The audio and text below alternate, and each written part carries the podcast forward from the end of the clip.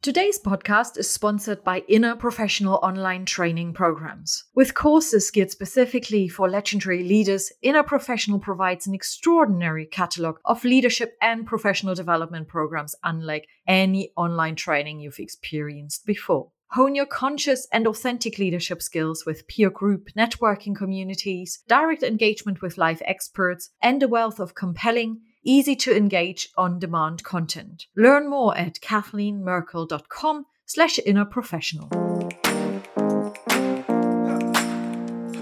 Hello and welcome to Legendary Leaders, the podcast. My name is Kathleen Merkel and I'm the host of the show. And together with a wide range of legendary leaders themselves and experts in the field of self leadership, we are going to explore concepts and ideas that show you how you can move past your fears, negative self talk, and constant doubts in order to encourage you to becoming a legendary leader yourself with far more natural impact, influence, and inspiration. So, are you ready for it? Well, welcome once again to Legendary Leaders, the podcast. Welcome to the Legendary Leaders podcast. I'm very happy to have you all here and to have a guest with me who is focusing on purpose. Now, admittedly, this is not the first time we are going to talk about purpose. However, we are going to be taking a slightly different angle to it. And in order to delve deeper into that angle, I've invited Ted Bradshaw onto this show. He has just published a book called uh, Stop Chasing Squirrels, which is an interesting title in itself, isn't it? He actually explains to us why he called it this and what stories actually lie behind the title. So have a listen to that part in particular. It makes me smile already just thinking about it. But we are talking about his story and how he actually came to realize what his real purpose was, how he knows he works and lives in the purpose and what holds human being back from doing it right? Guilt being one of them, resentment being another one. How are these attributes connected to living in or outside of our purpose? Why are we not living in the purpose and do something about it? While we notice actually there should be some change in my life. I don't quite feel happy and fulfilled and content. And uh, I'm not sure about you as the listeners, but I speak to quite a few people on a daily basis who say, I have no idea how to make these changes, but I just feel every day is a bit like Groundhog Day. I step completely outside of my values. I don't feel aligned, and yet no idea how to do it and how to step outside of it. Pretty sure this episode today is going to give you some insights on how to take the first steps. If you feel you can't do it alone, who can you contact? Who can you get in touch with in order to get support as well and to accelerate this entire process to start living now, truly living now? But let me tell you a little bit more about Ted. So, Ted served as an executive with Xerox and IBM at a very early age and then left the Fortune 500 world to explore the thrills of entrepreneurship. What he found was a long string of success that looked great on the surface, but underneath it all, he felt anxious, exhausted, and stressed chasing money wherever it led and wondering why he never felt fulfilled. So, a very similar story to the ones I've just mentioned. And along his journey, Ted gained valuable insights into how a person can achieve fulfillment in all aspects of life. And he shares those insights with his best selling book. Stop chasing squirrels. And you are the lucky ones because he's going to share them with you here today. And Ted lives his passion in helping others find theirs. A leading proponent of the entrepreneurial operating system, Ted is a speaker, an author, an expert EOS implementer, and a community leader for EOS worldwide. So, if you got curious now about what Ted has got to say, stay on it and enjoy this episode. And as always, do share with us what you think about it and what are the first steps you would like to take. So enjoy the episode, and I speak to you again in a moment. Well, hello, hello, hello. Today from Palm Springs, Ted Bradshaw. Hello.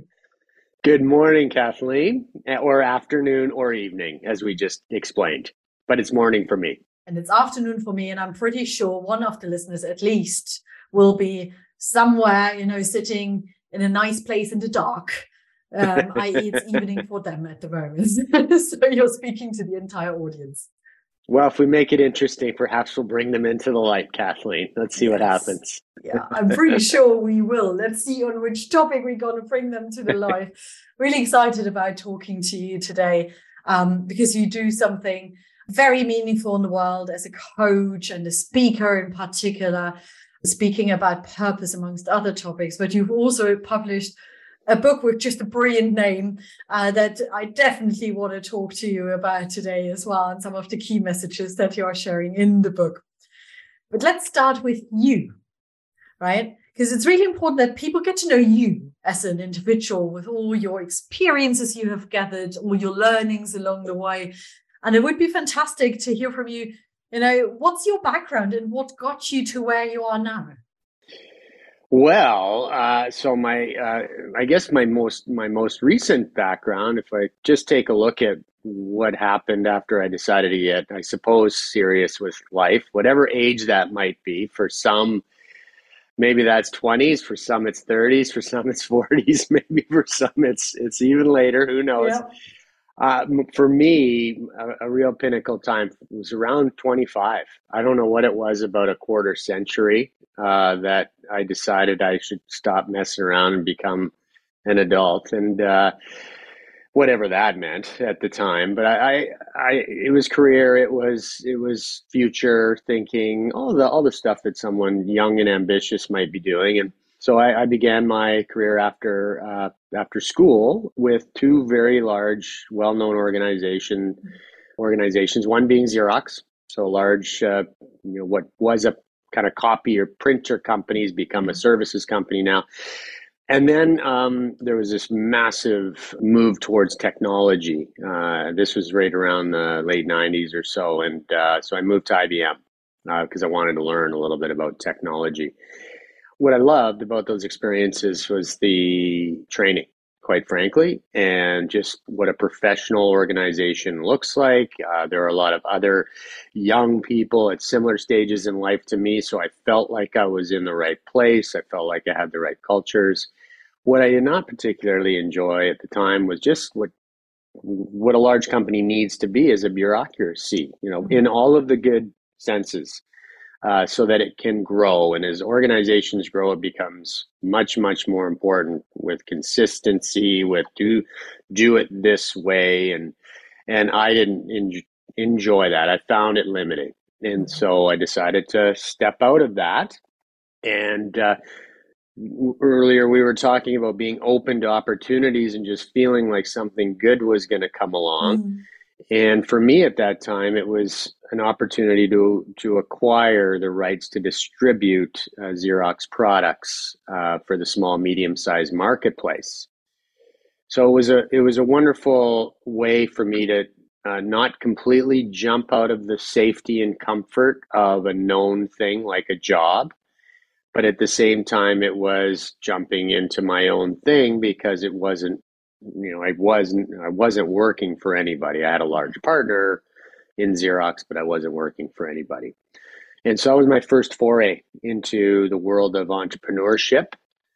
And uh, over the course of the next 20 years from that time, Kathleen, I had started uh, five other businesses. So I really found my groove, I guess, in this land of creating and starting things. Yeah a lot of heartburn along the way. But uh, if I look back now, it's over the course of those with what I'm doing now. The I guess six businesses I've I've started. Four of them I would I can put in the win category, uh, and two are in the in the in, in the in the clear loss category, at least as far as the outcomes you're, you're trying to achieve. So so that that that brings me uh, over the past seven years. I've been a coach. I've been a business coach, and I'm loving it. And uh, after observing leaders and observing people in their most, in many cases, uh, an interesting mix of it's not like the most vulnerable moments where somebody's being, you know, just completely transparent and just putting it all out there like they might do with a, a trusted friend or a spouse or a partner but I I've seen people and they're in in very vulnerable in a professional setting, which is an interesting combination because on the one hand you're trying to project something, but on the other hand you're trying to connect, and it that I've I found it a privilege to to experience people in that in that environment, and uh, it motivated me to to write the book that you mentioned. Uh, and here we are now with you uh, today, which is wonderful. Here we are. Here we are. And now we mentioned the book twice, and I said it has a real fascinating, really cool yeah. title. So share the title with us. All right. It's called Stop Chasing Squirrels. Ah, then, yeah, it's Stop Chasing Squirrels. It always creates pictures, right? How did you come up with the name? I'm pretty sure it's a question you hear fairly often. Yeah, yeah. Well, it is. It's it's sort of a two-parter to this, and uh, so where where it first occurred to me was working with these entrepreneurs and leadership teams, particularly the founders of companies. They're visionaries, and they are always thinking. I find, you know, what's the next idea? What's the next invention? What's the next possibility? And as as I would see them in their in their natural habitat in other words working with with their teams if we were having one of our co- my coaching sessions with them which i'll work with them as well as their leadership teams if i noticed a pattern that if we happened to be in a in a meeting room or a boardroom where the, there was a window to the outside that if, if they were sitting facing the window to the outside it would be very difficult to keep their attention because any little thing that was going on outside in the parking lot or wherever, uh, it could be the simplest thing. It would grab their attention and take them away from the present moment for a period of time. And so I had to start to get somewhat strategic about seating plans, you know, and, and making sure that the visionaries, uh, these these creators, creative types, were sitting with their backs to, to, the windows. And I this you'll you appreciate this. I we talked about San Diego. I do some work in mm-hmm. San Diego, and I had a I had a place that I was staying, and uh, it just had the perfect what I thought the perfect session uh, space, and it was overlooking the ocean on on the on the cliffs. Just a wonderful setting, great place to just be inspired and do good work. And the company I was with, this particular visionary, uh, was was seemed to be a little bit agitated for a good part of the day. And and at the end of the day, I always and he, it was a good day though, but he was he just seemed a little bit off from his normal patterns and the normal way he operated. And and he said, you know, we can't do this. At the end of the day, when I was getting feedback on how the day went, uh, his his response was, uh, "We can't do it. We can't do a session here again, Ted. We just can't do a session here." And he was he was dead serious about it. And uh, I said, well, "Why? What what was the was the problem?" He said, "I could not bring myself away from the the ocean basically is what he was saying.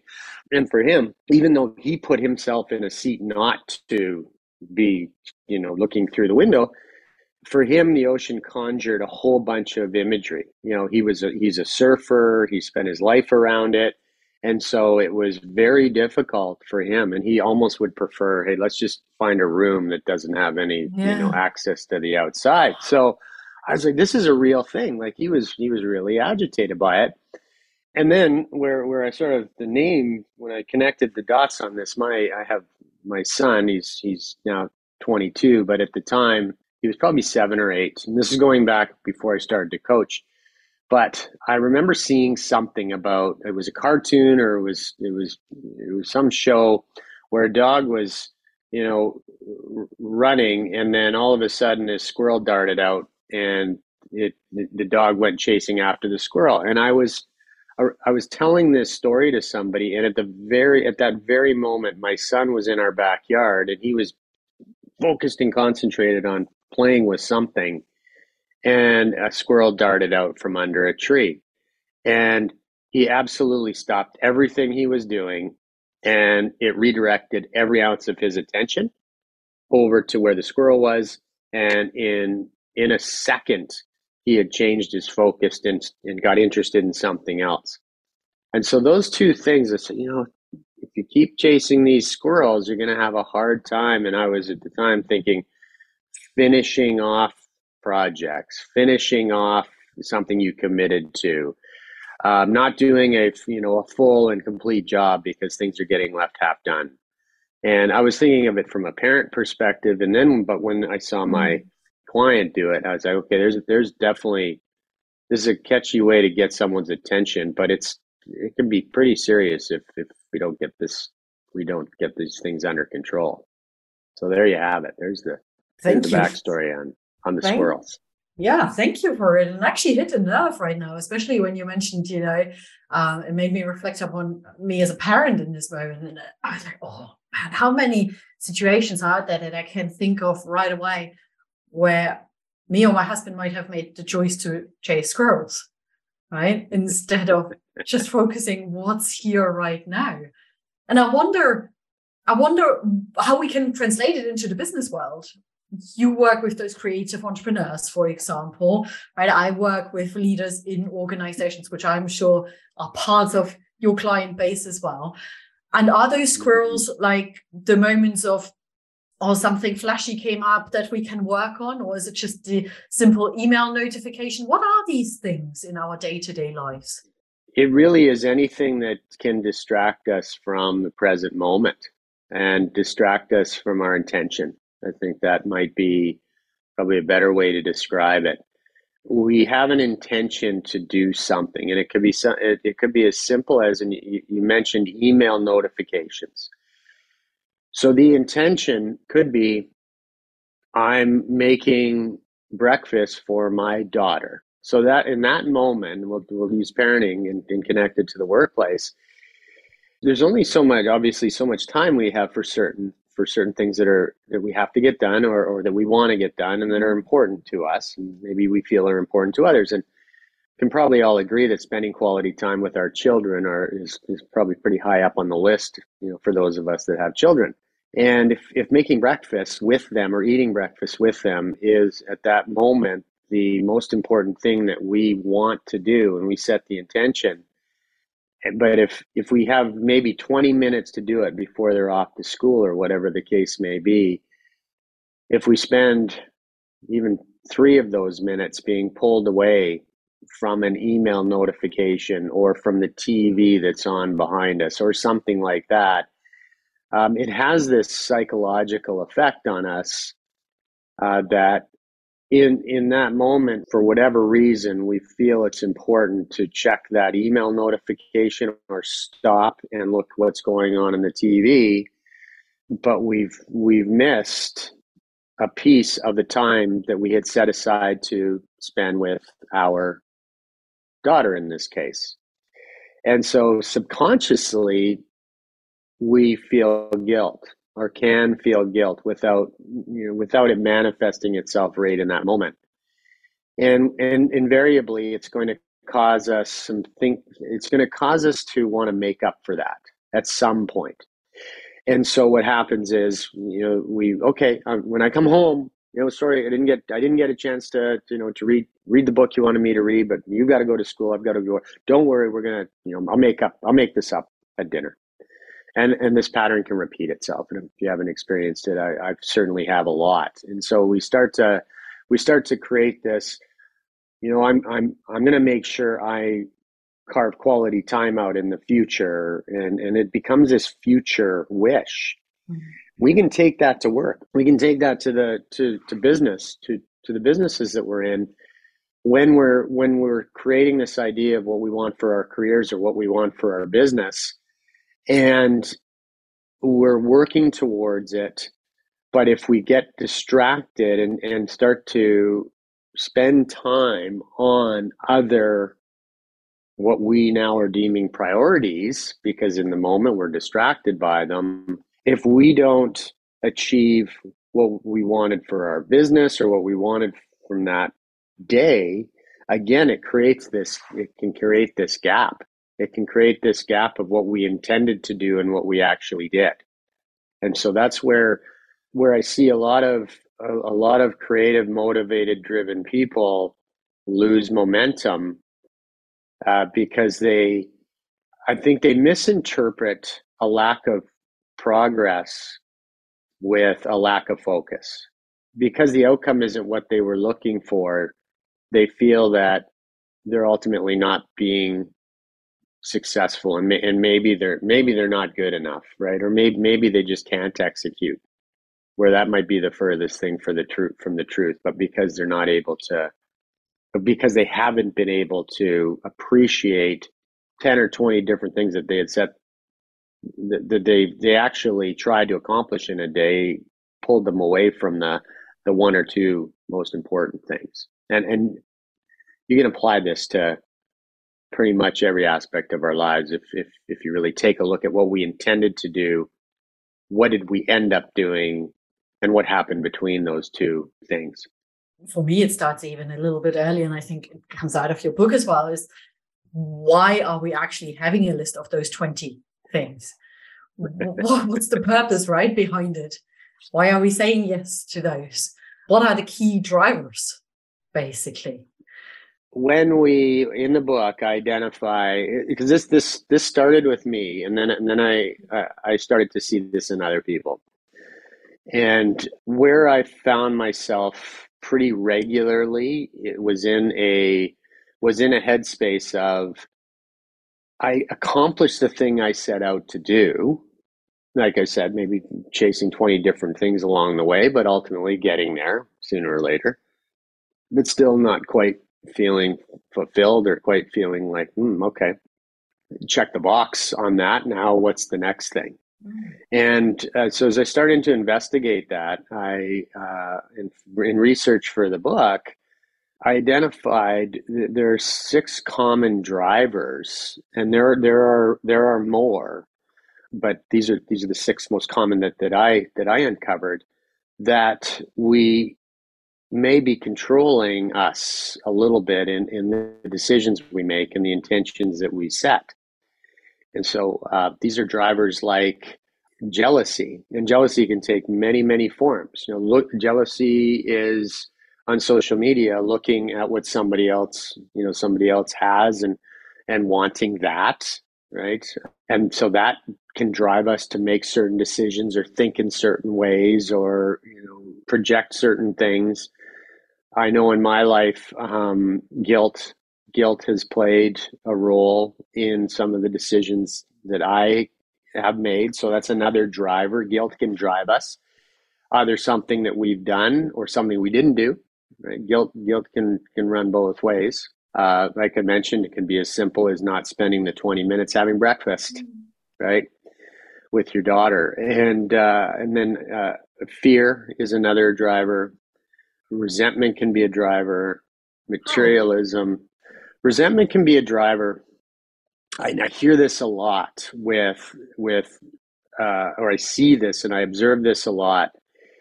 Some people the way to motivate them is to tell them they can't do something. Do you, you know any people like this? If if just tell me i can't do that and that that's a sure way to get me to go try yeah, it going to prove right? this got to prove that. And so when when when somebody is in a situation where they were maybe it was a business deal that that didn't work out. And in their minds it should have worked out. In their minds it it it it, it was something it, it was it, it was nothing that they did. It was maybe the you know the partnership they had or whatever it might be. And so they carry with them this resentment says, you know, I'm going to show you, right? Or, or I'm going to show the world, or I'm going to show my parents, or you know, I'm going to I'm going to prove this, and that's based on feeling there's some insecurity, mm-hmm. right? There's a little bit of well, uh, it's not fair, and so we carry some of this resentment forward. That uh, you know, n- next time it's going to be different. So for for me, this happened with um, I, I, had a I had a business uh, that it was successful, but was, there was a partnership, and it didn't it didn't end well. And so, in the end, uh, when the negotiating was happening, it was almost a negotiation from when not a win-win, but there was definitely a uh, a win-loss. If I agreed to the terms, then I would feel like I was you know losing, and so I would kind of hang on. I hung on too long, and then once that uh, deal was finally finished, I carried some. I still to this day, there's still some resentment that uh, I didn't quite get what I defined as my fair share. And so there's a little bit of even carrying with me today this I'm going to be better after this broken deal than I was before. And there's so not really the right driver for some of the motivation to be better, if that makes sense. Yeah.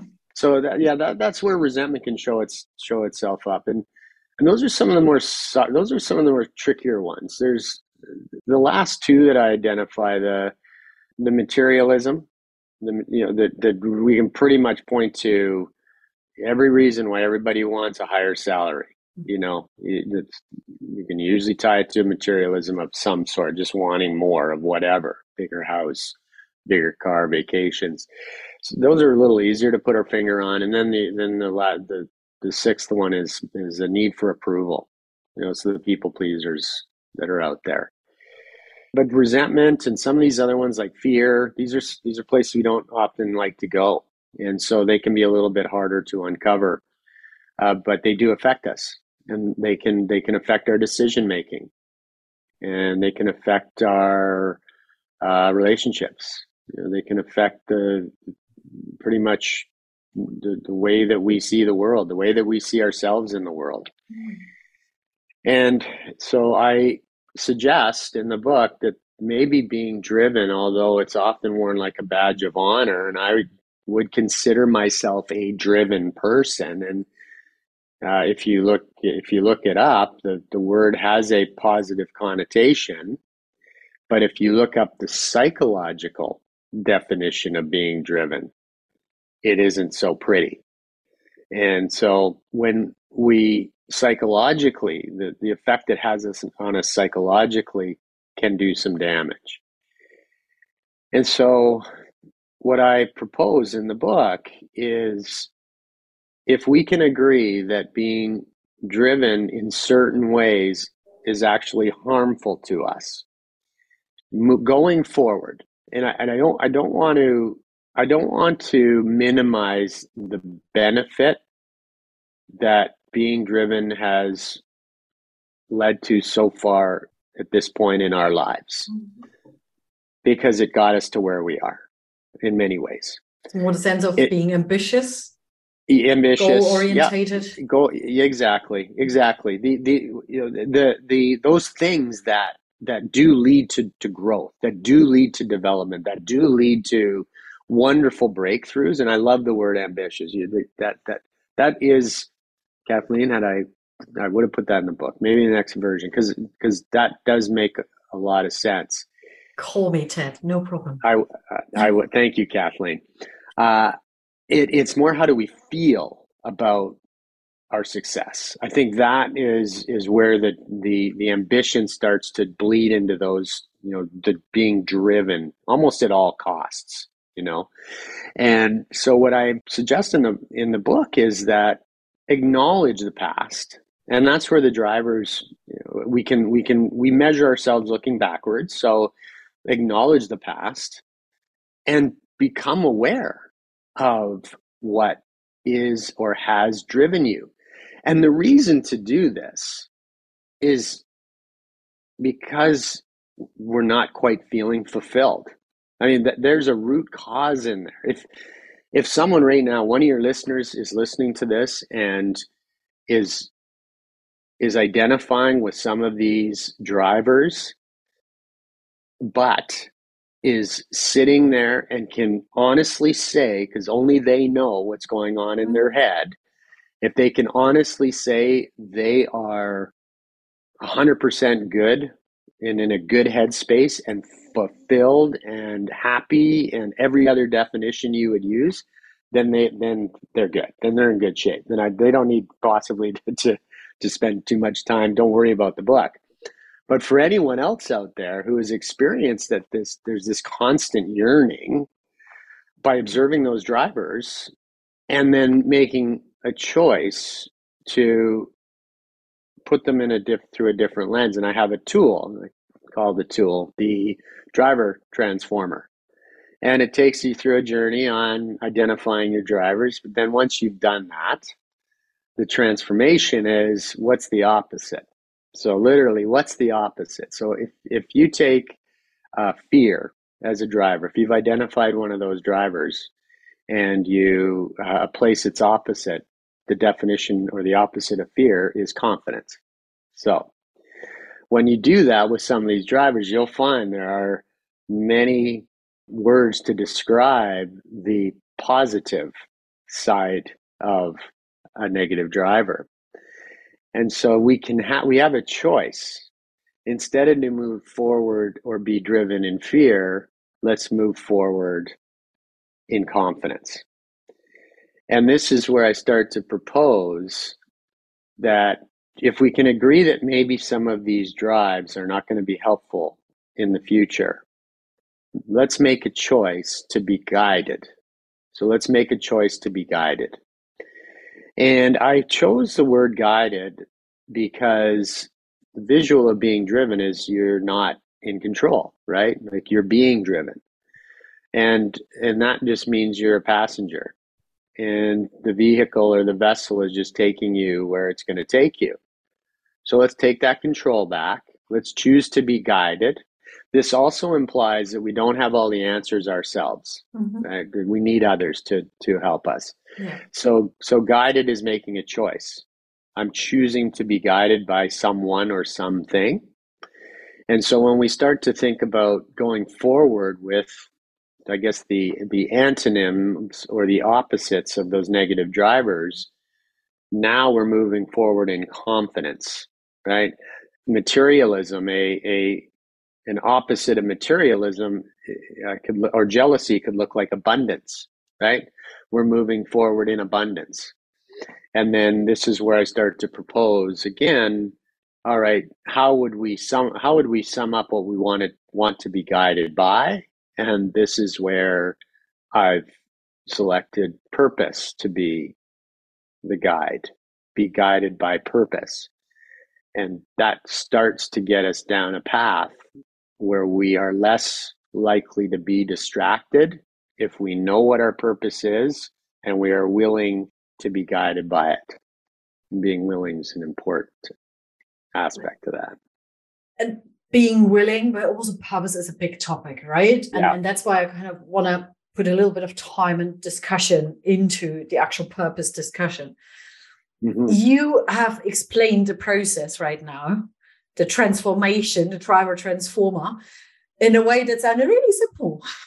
Let's let's just do that. let's be guided. Yeah, good, good on you. I'm yes. being cynical yes. here for a reason because I'm putting myself into the shoes of somebody, and I truly believe I've been there as well, who has been guided by not just one of those rather emotional negative drivers, right?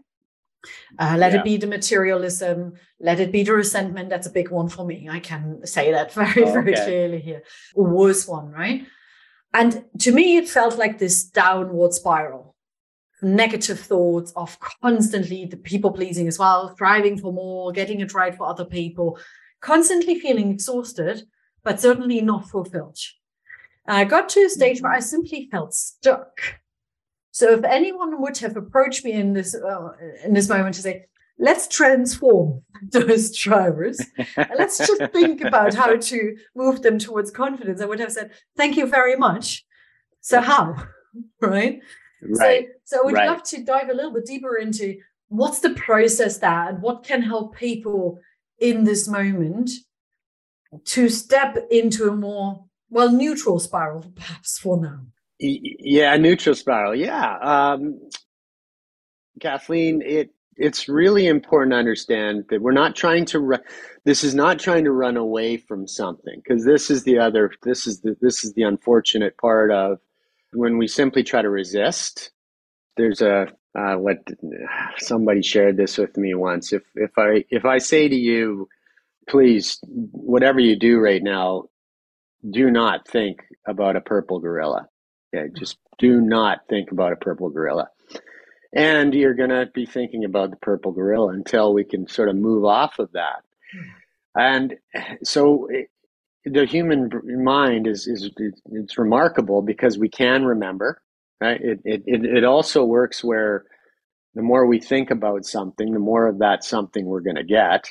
And that's thinking about is literally wish wanting to wish it away as well.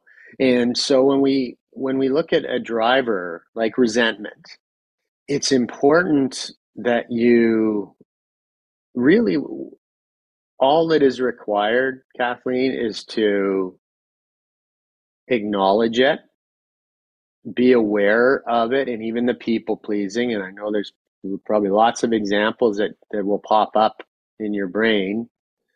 And then don't label it. Right? Don't don't label it as as uh, uh, oh, regret's another one, by the way. Don't don't label it as uh, something that oh, I, if I could go back, I would do that again. Mm-hmm. You know, because that that puts you in that spiral. That's what happens because it's an impossibility. You can't go back. You can only go forward.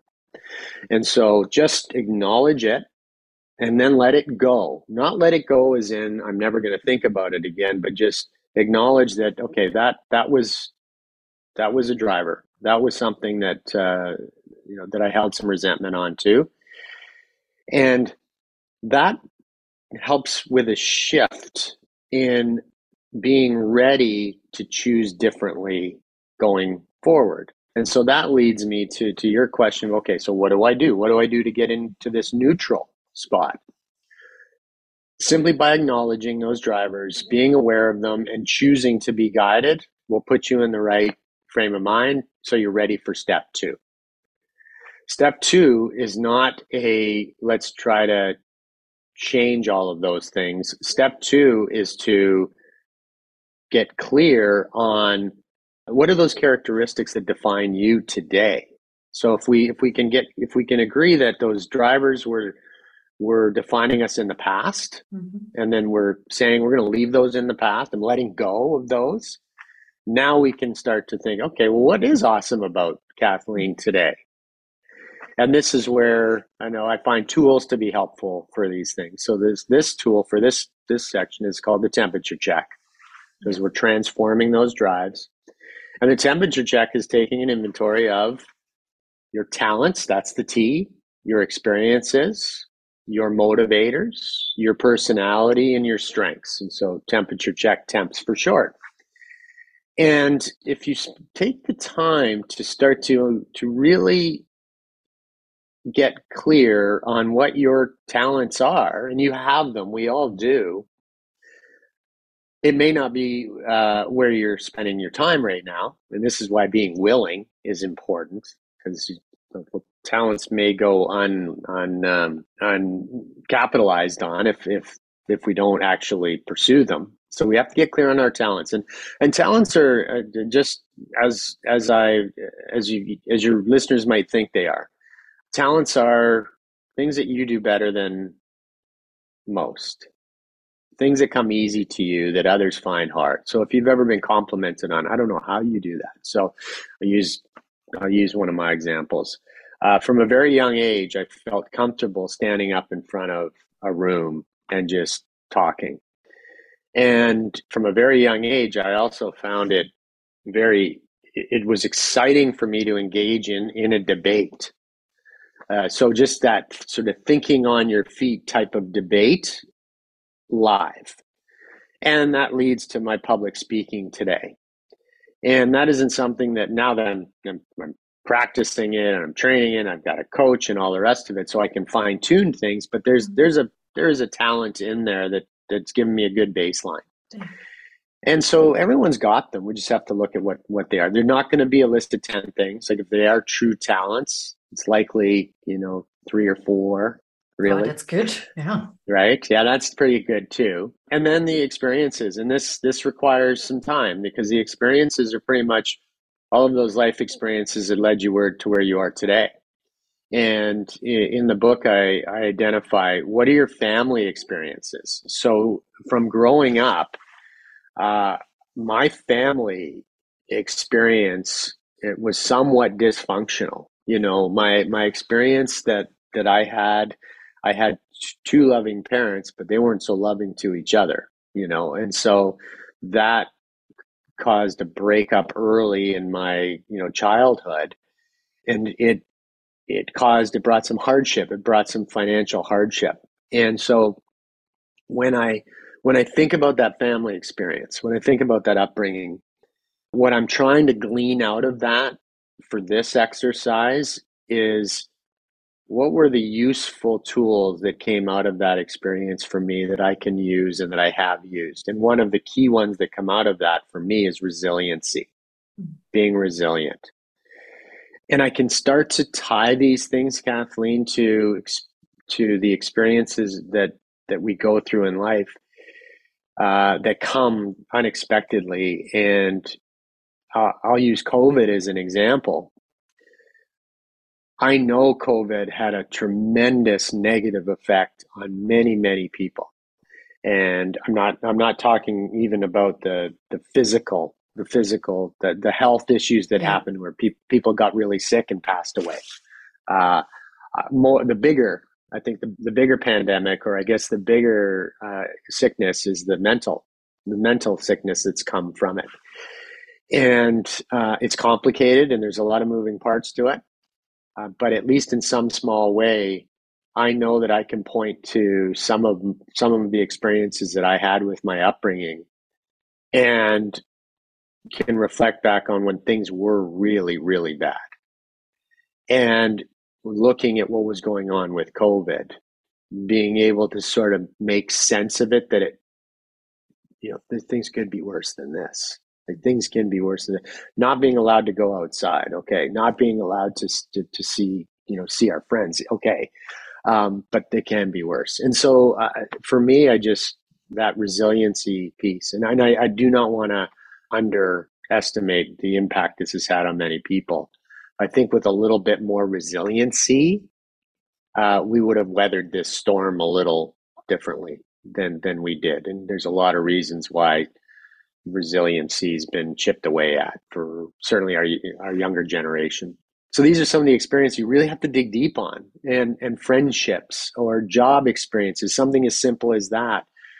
I had crappy jobs before I had my real jobs, but there was always something I could pull out of it. I, I one of my jobs was convincing people that didn't want to pay their bills for their car to actually pay it. Wow. And, right? Like they, they just, yeah, they, they just felt that uh, they didn't, you know, they they ran into tough times or what have you, and they got behind on their payments. And, and this happened to be a car company. The last thing the car company wanted was the cars back, right? So, so you had to find a way. And I'd work in this this bullpen type of uh, office where I watched my colleagues scream at people, scream at them, you know, just just threaten them. I'm to repo your car. I'm to send the police after you, whatever it might be. And it occurred to me that that wasn't a very effective approach. And so I watched what wasn't working and I employed the other, the opposite. I said, well, what if I was nice to these people? And what let's see what happens. I had wonderful results from that. So even though the job wasn't so great, that experience within that job I can carry forward in how I connect with people today, no matter where they're coming from. So it's really given me a it's really given me a a lens to not judge because somebody might be having a bad day, bad situation. So so it's easy it's easy to say don't judge, but if you can reflect on a time when you actually didn't judge and it benefited you or the person you're dealing with, you, you can usually put that in your toolbox as a you know as a skill to take forward. So there's examples that I have in the book on on ways to drill into all of this, Kathleen, and the same with motivators. Really, ambition is I, I think I would use put in that category as well. What are you ambitious about, ambitious about? What is motivating you? Personality, so it's it's only been until recently that introverts, uh, being an introvert, was seen as maybe not being an ideal trait. Recently, that's changing. Oh, I'm a big ambassador for that, by the way. Yes, so am I. Yeah, so am I. And so we have to embrace that. Mm. right? We have to embrace that instead of you know pretending we're not trying to force ourselves into situations where we're you know trying to be extroverts because we think that's what the job or that's what that that moment requires of us and then and then the strengths so strengths again um, are those they're not talents so the differentiator here is the if you've worked on them you know the, these are some things that just due to due to circumstances you found yourself in situations where you were pretty good at something and because you got the repetitions in because maybe you had a coach or a mentor that that really helped you become above average at, at something those are strengths to to to list. When we go through that exercise of identifying our talents the experiences our motivators our personality traits uh, our strengths that's who we are. That those those are the the elements that we can use to start to wrap our hands around this definition of purpose. And i describe this as our what. You know this is what when we put all of those together we are unique. You know that makes us very unique in how we're constructed you know those experiences and talents and motivators and all of that mashed together. It's not one thing on its own, it's all of this together.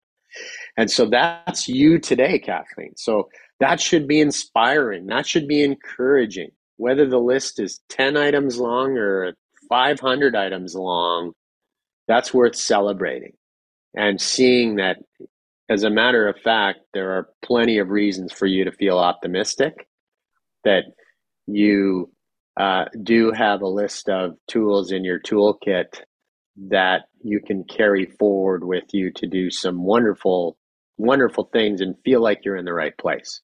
So that's the second part of our journey on being guided. Get clear yeah. on those those tools. And thank you for sharing them so generously. There's far more in the book, so it's still worth getting getting the book and reading about all the other top tips and tricks but I, I I loved what you said in terms of you know in particular the experiences. So what I've learned in my childhood from parents separating the financial hardship, it gave me resilience, and this is how I applied it during the pandemic, for example. I it, it showed that there was almost regular mental training. You uh, trained this muscle of actually seeing the positive side to a challenge as well. And I loved it in the beginning when you talked about the different businesses you started, and you said there were learning opportunities. so others would say massive failures, it went wrong. Um, but again, yes, might be a failure, okay, but still, what did I take away from it? And for me, it is, for example, having worked with some challenging leaders, perhaps leaders I had for a long period of time, also personality challenges, where I said, what did I learn from them about leadership that I'm trying to avoid? Right. Yes. So taking these observations out of even the biggest situations of hardship. And that can not just teach us some valuable lessons, but it trains our brain in thinking differently, in approaching challenges differently, and in wiring ourselves to perhaps step quicker out of this downward spiral or not even stepping into it as much as we have done before. Mm-hmm. I think mm-hmm. that's important the awareness and then practicing it. Yes, you have to practice it. Uh, you uh, the brain is it's very elastic. You know, mm. the, you can change the neural pathways. You can change on a chemical level you can change mood with with with this practice. And uh, you're right though it does take time kathleen it does take it does take an openness. So you mentioned some of these challenging leaders that you've had to work with. What is it in them that maybe either you know you need for example because sometimes uh, the things that we don't like in others that we see are those things that that we see in ourselves that we don't that we don't like. We know they're there so we, we resist them so it does require some some practice. It does require some some work, but it also at the same time requires you to be kind with with yourself. You know, we, we need to be we need to be gentle with our with ourselves.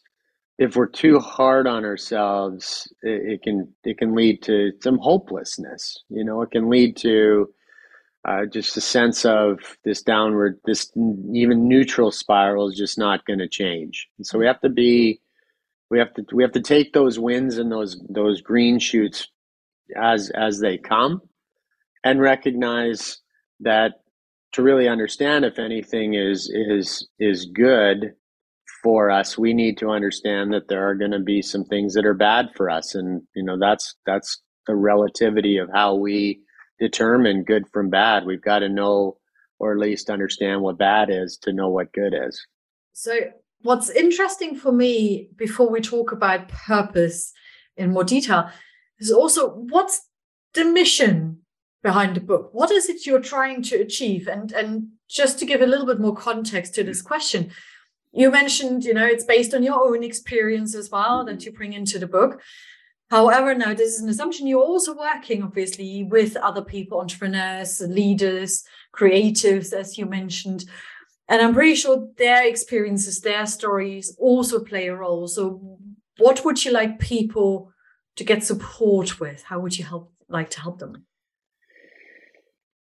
uh, so I'm going to start at the 100,000 foot level and then I'm going to come down to uh, more practical level. Mm-hmm. And, and this is a definite, I think this is an example of what I write about in the book as well.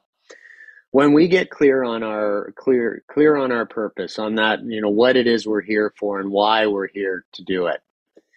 What happens is it it's not like the the purpose expands or the purpose gets larger. It it actually gets more focused, but it gets more intense and it has an amplifying effect when it does that.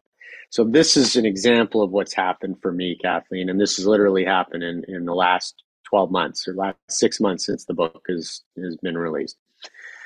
The 100,000 foot answer is I truly believe that if every human being on the planet truly understood what it is they can be the best at and why why it is they should pursue that and every human being followed it every problem would be solved that's my 100000 foot level big. honest belief and it's big.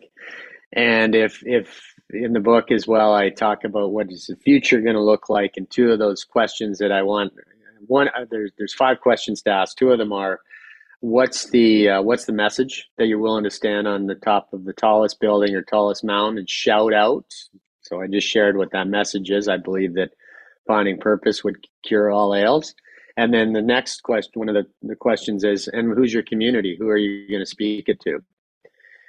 And so this is where i can bring it down a little bit more practical level. So i initially wrote the book watching very successful owners leaders and entrepreneurs that by all accounts should have no reason to be unfulfilled.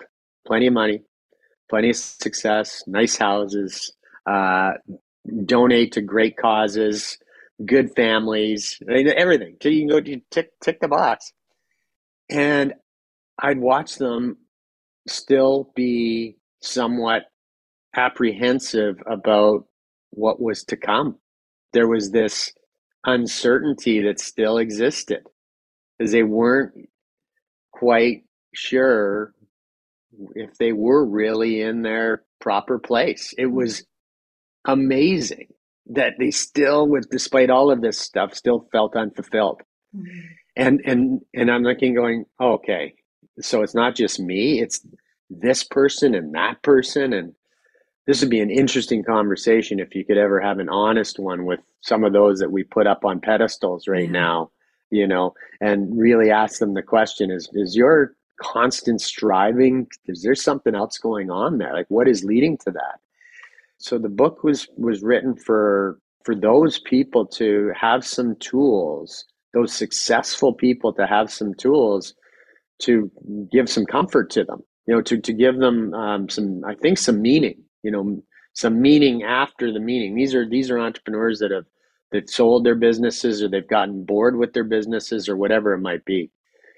What I've seen happen now over the over the last six months or so, and this is where I think this narrowing or focusing of my purpose is coming into play.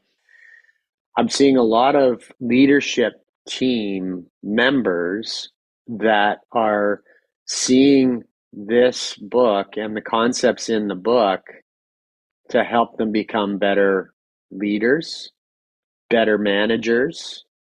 So it's starting to, to, to move into a direction, Kathleen, where I'm seeing the book starting to be a uh, an expansion on. Have, have you heard of Simon Sinek? Uh, yes, of course. Yeah, right. So he popularized start with why. Yeah. I'm now I'm suggesting start with I. We have to start with with the employee. Mm-hmm. We we really have to start with do we understand our our employees' purposes? It, yes, start with why, but which why? We spend a lot of time on the company's why. We need to start spending more time on the individual's why. And, and so that's and, where I'm starting to see it. And why? It's an and obvious question, we, but I want to I want to just get it out. Yeah, of why? Well, first of all, they're, they're asking. They're they're asking. This this is this is really important to to the workforce of today. You know that that I want to go somewhere where I where I have purpose, where I have meaning. So companies are well come to us because our company has purpose, our company has meaning. Okay, that's that's great, but that doesn't necessarily help me if I'm not sure what my why is. Mm. So we can find that intersection between the company's why and an individual or an employee's why. That is lightning in a bottle. Can you imagine an organization that has clear line of sight to the organization's mission and all of their people have a clear line of sight to their own missions and have a real clear understanding that maybe this isn't the place for you to achieve it and that's okay yeah totally so i think that's what's at what's at stake is uh, having this this virtuous relationship of our our employees knowing what it is that they can be world class at and why they should pursue it. And and understanding that at least in part them spending a good portion of their their lives at work or working somewhere if they know that's aligned with with their what and their why they're going to be engaged. They're not going to want to leave. You know they're going to want to contribute because they know what's good for what's good for the for them is is good for the company and vice versa. So that that's that's now the sort of the narrowing that i'm seeing with the concepts in the book. And now let's also focus on the leaders, on you, right? Um, you have shared um, before how you stepped out of the corporate world for what reasons, and then you took a risk, even though it was a smart risk, to do something differently and run your own business, basically. Mm.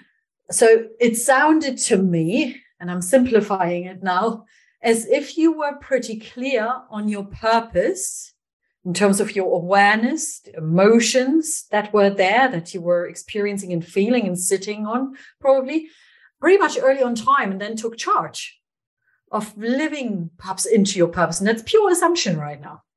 right?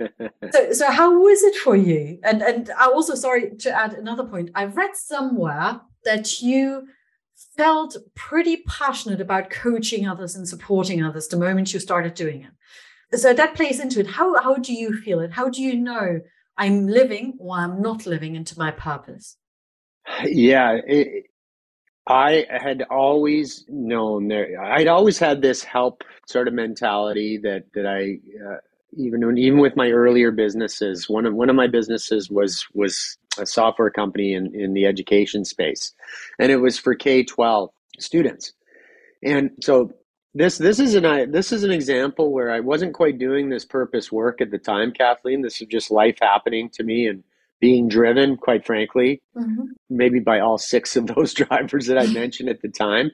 But I had this ultra. I still had. There was a fiber in me. There was a fiber uh, of light inside of me that I felt really good that if if we could help these young students perform better that it would make the world better, you know, mm-hmm. and, and it, they, they would just be more, uh, more effective, more effective adults as they started to, to go, go and go and grow.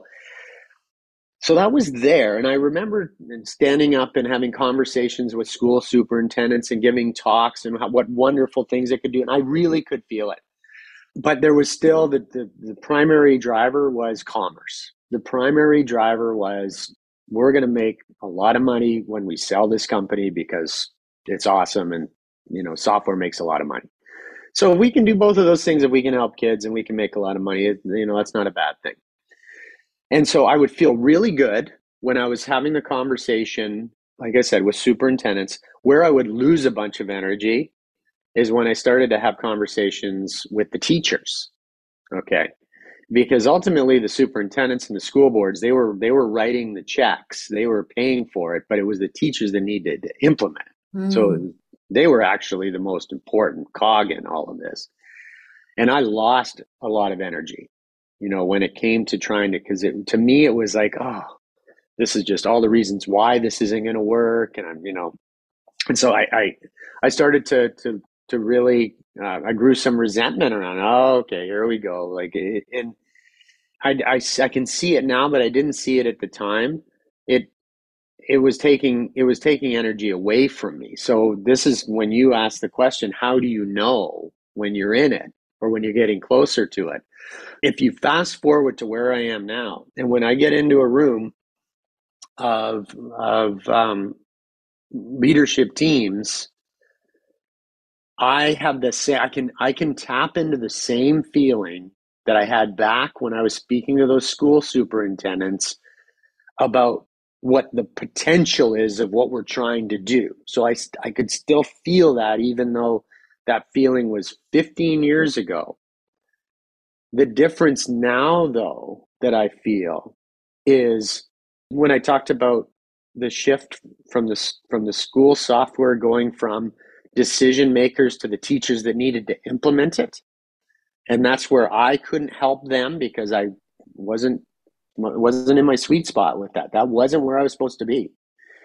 Now, when I'm working with these leadership teams, and I I get to the same place of feeling really good about conveying a message and, and reaching them and helping them, I also feel as motivated when we talk about implementation because I'm now much more closely aligned and I'm working with a group of people now that I feel like are kind of, you know, my people. Yeah. And I can imagine that it's not that I've evolved. I think it's always been there. It's just I found myself working in the right place.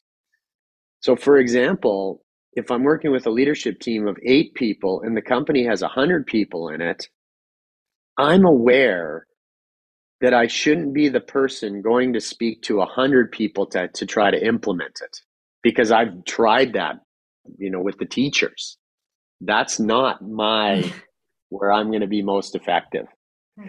And so it's just the narrowing, and that's you know that's a that's just a choice. And I, I I do get asked, Ted, would you come and do this for our for our teams? I said, no, I'll come and support you. I'll be in the room, but I'm not the person to to motivate your people. I'm not the person to to that, you need to lead and manage.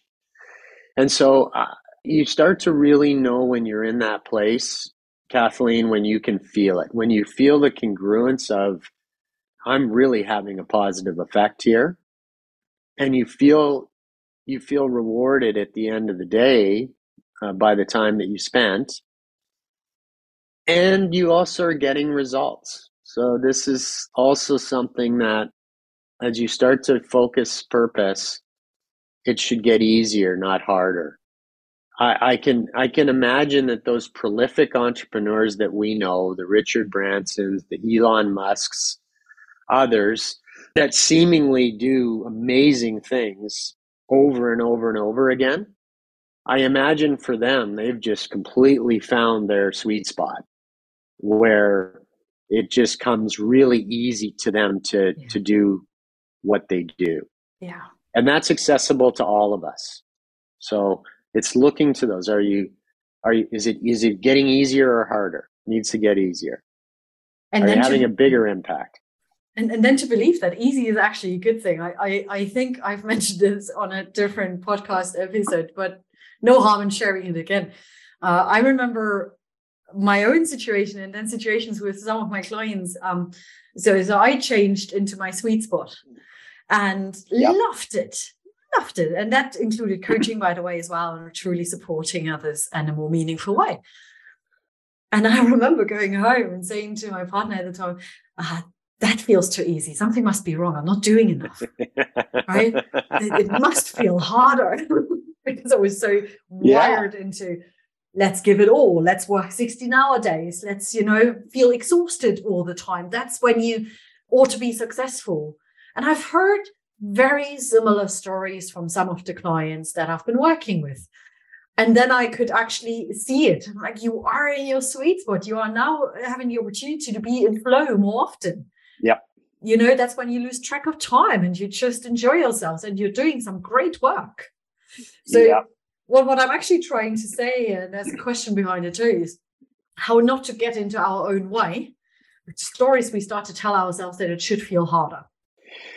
Well, we can try that. We can trace that back uh, somewhere in those drivers, Kathleen. Mm. So, uh, just in in hearing you, there's likely some guilt, you know, that's coming coming to play. It, it shouldn't. Why why is it so? Why is it so easy? It shouldn't be this easy. I should be working harder. You know, you're feeling like, well, idle time. If I oh boy, if I dare take an hour off here, I, I, could be doing something else. I should be doing something else. It's unnatural to constantly have to work hard to get a result. It something's wrong if that's happening. Mm-hmm. You know, if if we if we are just constantly having to work so hard, and you, we can observe this. We can observe this with um, is is football a good analogy to use? Okay, definitely. So if the average fan who just and I and I and you can be a um, you can be an armchair football fan where you're sitting at, at home or you're you're in the stadium and you're watching the teams play and you're watching a particular player that seems to just make things look easy. You know like you just uh, whoever your favorite striker might be. And whatever they're they're always in the right place right? They always know you know where to be. They always know where to put the ball. And so you're thinking to yourself if you played some football i could do that. Like i don't know i mean that looks that doesn't look so hard. I could i would score if i was in that position. What we're not seeing is the thousands of hours of practice right? What we're what we're not seeing is the repetitions the dribbling, you know, all of the ball control that that a player has to to to go through in order to per, to perform in the moment. And then let's not forget the other people on the pitch that have to play their roles as well. So this orchestra all, all, all has to happen together in order for it to look so easy. Now, we also have to appreciate that that striker has to have the talent because there's a reason why he or she is in that position, why they are there. And the reason that they can make it look so effortless is because they have found the place where in that moment of execution it is easy it is easy for them uh, everything that led up to that goal or that championship, it, it's almost like you're you're you can't be stopped. You know you're gonna you know you're gonna be successful, and we should we should be able to feel that in our in our daily lives. Mm-hmm. We should be able to feel that, and it's not that there aren't obstacles. Right? It's the injuries happen. Right? The best of the best still get hurt. Sometimes it rains, you know, and the pitch is slippery. So it doesn't mean that every day is going to be a championship day, but you know that when you come back tomorrow, when the conditions are right again, it's going to be easy again. And and, and so I think we're we're our, opportunity is no different. Our opportunity is no different. To does not need to be hard. I agree. And, you know, it reminded me of your, what you said before. So let's say it does rain or they are experiencing um, an injury. It's important that we acknowledge it. We don't push it away and try now to fight against it. It's about acknowledging it, sitting with it, and focusing on, okay, you know, when can I be back? How can I mentally prepare for it? Whatever helps in that moment. That's right, and and constantly and and being being prepared to. This is where the guided piece fall, continues, though, because there's also we've seen it staying with staying with the football analogy, where a player just doesn't seem to reach their potential on a certain team in a certain environment. Mm-hmm. And so they you know they they were a high draft pick or they were highly touted and, and they just never met the the expectations. And then they find themselves on another team in another environment in another situation and all of a sudden they have tremendous success. This is no different from us. We have to put ourselves in the right environment. Yeah in order to be successful. And so we, we constantly have to be, like you say, a setback or an injury. Definitely take take that time to to sit back and you know assess, assess, assess. Okay, what am I going to do to to rehab? What am I going to do to get back to the strength that I needed to get back? The market will change and shift on us, right? So, what's working right now with this concept that you and I are talking about today, and this, you know, hopefully you know the the the next breakthrough of let's put the I and Y. Five years from now, it may evolve to to another state. It mm-hmm. may evolve to another level. And when everyone, maybe everyone is starting to, or more, not everyone, but maybe many of us are starting to appreciate the value of purpose in our lives once we start to seek that, and maybe once we're in, maybe the conversation changes, Kathleen. And you have me back on your podcast in five years, and you're saying, Ted, I'm in my purpose right now. My listeners are in our in our purpose right now. We're ready to focus it and concentrate. What's next? You know, now what do we do with it? Okay. That'll be a you know, I don't even know what that might look. Well, I have an yeah. idea what that might look like, but I but we have to be open to to to constantly exploring where this purpose of ours is going to take us. And it actually leads me to a question that is literally burning inside of me.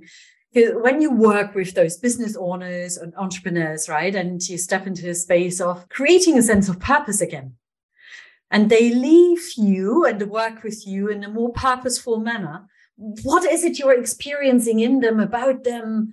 What's happening there? How would other people describe them?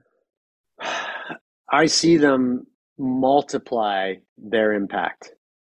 I think there's some limitations that we put on ourselves that once we once we see that we can be in many ways limitless when we really it, it's just a question of how how far do we want to go with it uh, how much do we want to continue to explore to explore it so I'll use one example that happened early, early on in, in my career, uh, my, my coaching career. Uh, there was a young, this, this individual is a, a young entrepreneur. He came from not a lot. He suffered from imposter syndrome, meaning I'm just a person who, you know, worked out of the back of my car and I managed to grow this company. And when I first started working with him, there, there was some dysfunction there. He knew what he wanted, but I could see he was he was striving. He was searching for something. And we started just this was really more about working on the business and actually helping him find a you know purpose for him in his business. And he realized that his best and highest use is actually to to remove himself from the day to day. And so what it led to, Kathleen, was him surrounding himself with the right people in his organization but more importantly, there was one key person that he brought in that allowed, that freed him. It freed him from being in his business. And for some, what that might have meant was uh, maybe spending more time on recreational activities. Maybe it would mean starting another business. Maybe it would mean golfing more. Who knows what it would mean for, for some. But for him, he stayed very true to one of the main reasons that he started his business in the first place. And that was he believed that with his business, he could do more with a business in a charitable way, in a social and in an environmental type of way than he could by himself. And so that was already parts of who he was. His his business was a vehicle. And so once he was able to to let go of some of that day to day, he really started to amplify what his business could do from an environmental social perspective. And he went on to, and he's and he's going to do some great things.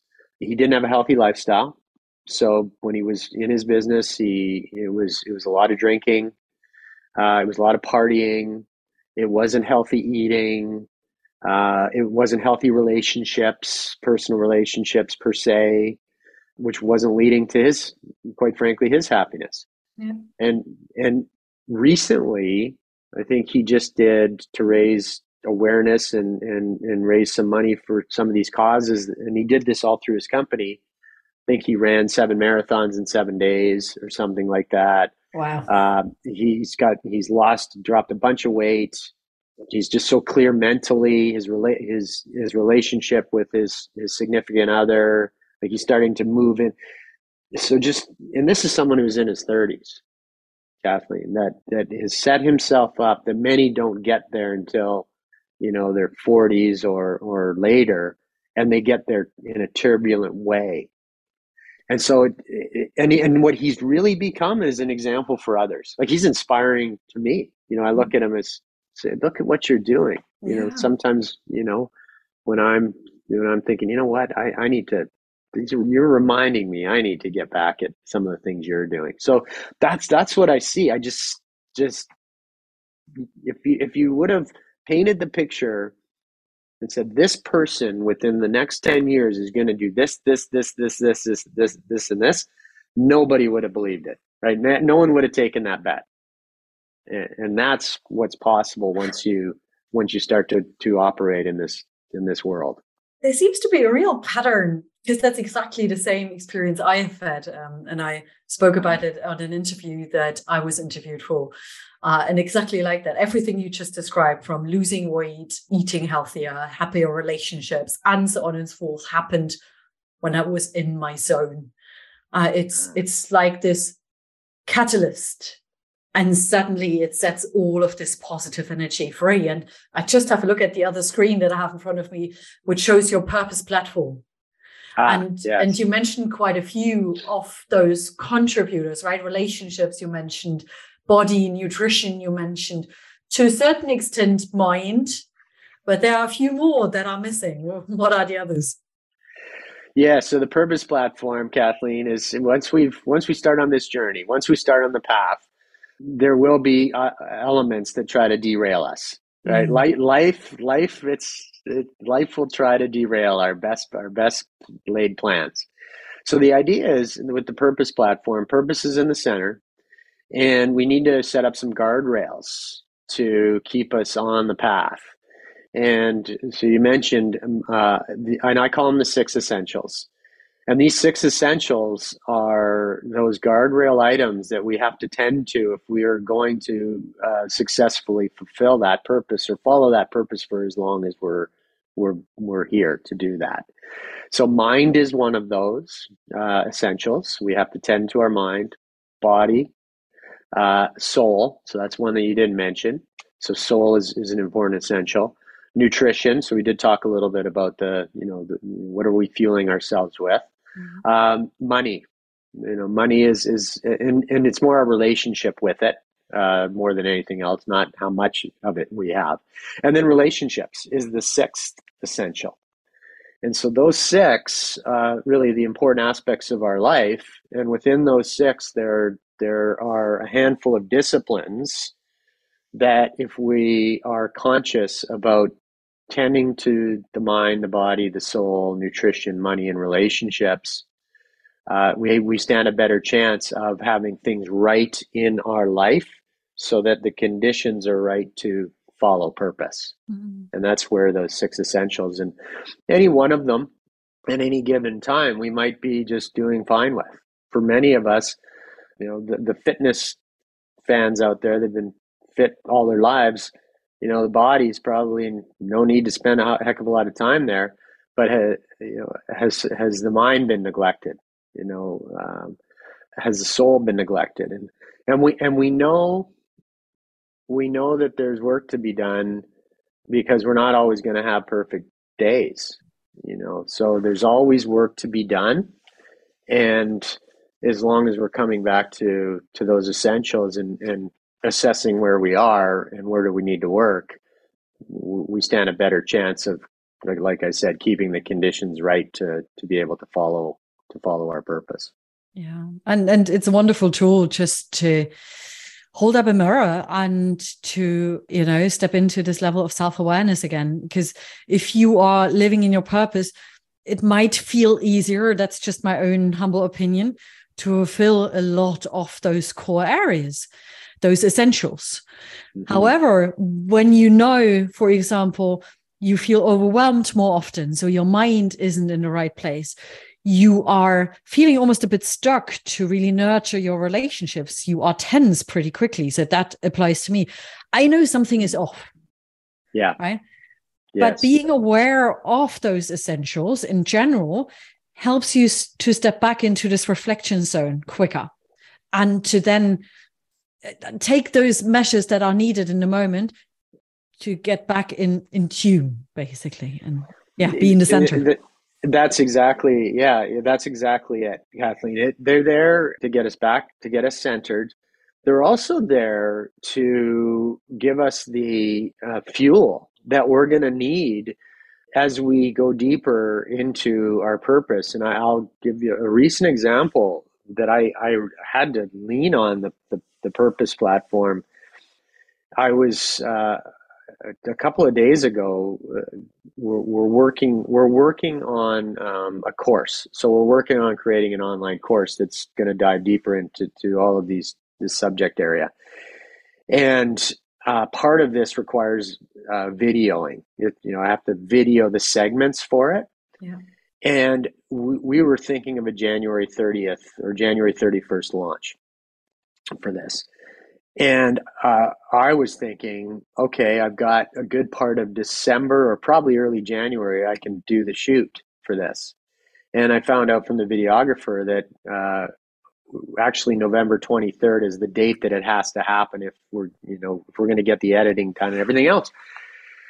And on November 22nd, I've got a talk that I'm doing, which is a brand new talk that I have to create. And then there's something else going on. And all of a sudden, I felt this overwhelm that I haven't felt. You know, when you talk about things being easy, mm-hmm. we talked about earlier, mm-hmm. it did not feel easy two days ago, Kathleen. Like it felt overwhelming. And it caused me a little bit of a, you know, a little bit of panic, actually. And I said, oh, do I even want to do this? So there was a moment of doubt There was a moment of doubt. And I, you know, at the worst, I probably would have procrastinated and pushed this thing off, and our January 31st might have turned into March 1st, right? At worst, it might have derailed the whole thing. Thing this is too much. You know, I don't even know why. Why am I not just happy with what I've got, right? Like, why why do I need to go and push the envelope?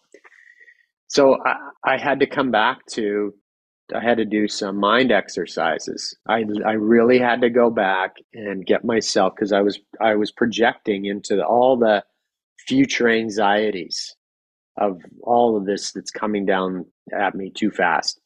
So I had to calm myself there, and then I had to use the relationship uh, essential and realize I've got people around me and strong supports around me. I don't have to do this myself and I'm not doing it myself. And so it's it's when and then I I actually I, I also tapped in for me, you know, uh, soul, you know, has a very clear meaning for me. And, you know, I do trust in a higher power. And so when in doubt, I go there.